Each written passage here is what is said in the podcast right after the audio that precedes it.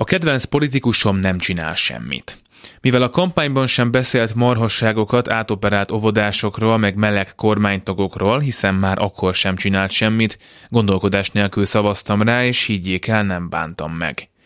A kedvenc politikusom nem akarja megmondani, hogy kit kell gyűlölni. Nem teszi nagy kék plakátokra, sem idegesítő YouTube reklámokba, sem videókból kivágott előnytelen képekre az aktuális utálandó gonoszt. Nem uszít sem a menekültek, sem a külhoni magyarok ellen, igaz, arról sem beszél, hogy kit kellene szeretnünk. De a magyar fifikás nép ezt megoldjuk nélküle. A kedvenc politikusom nem lop, nem ügyeskedik.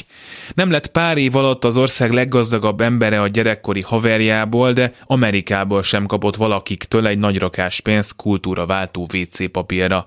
Nem használja fel jól az uniós pénzt, nem hoz létre belőle munkahelyeket, de nem is kap egy milliárd forintot történelem hamisító kiállításokra vagy kurzusfilmre, és nem is vásárol más pénzéből nyaralót Madeirán magának.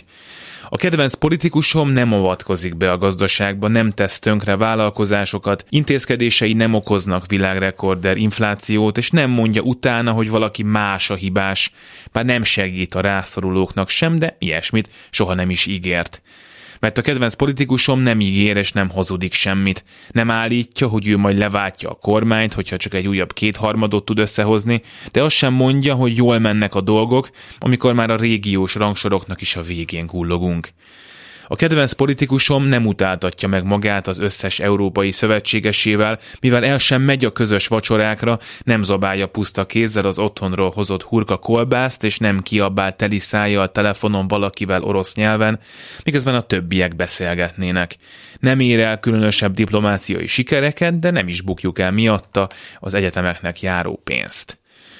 A kedvenc politikusom a kétmilliós parlamenti fizetése mellett nem hisztizi tele a nyilvánosságot azzal, hogy diktatúra van, amit kizárólag úgy lehet a következő választáson megdönteni, ha fenntartások nélkül mindenki rászavaz, aki pedig nem az ostoba és a diktátort támogatja.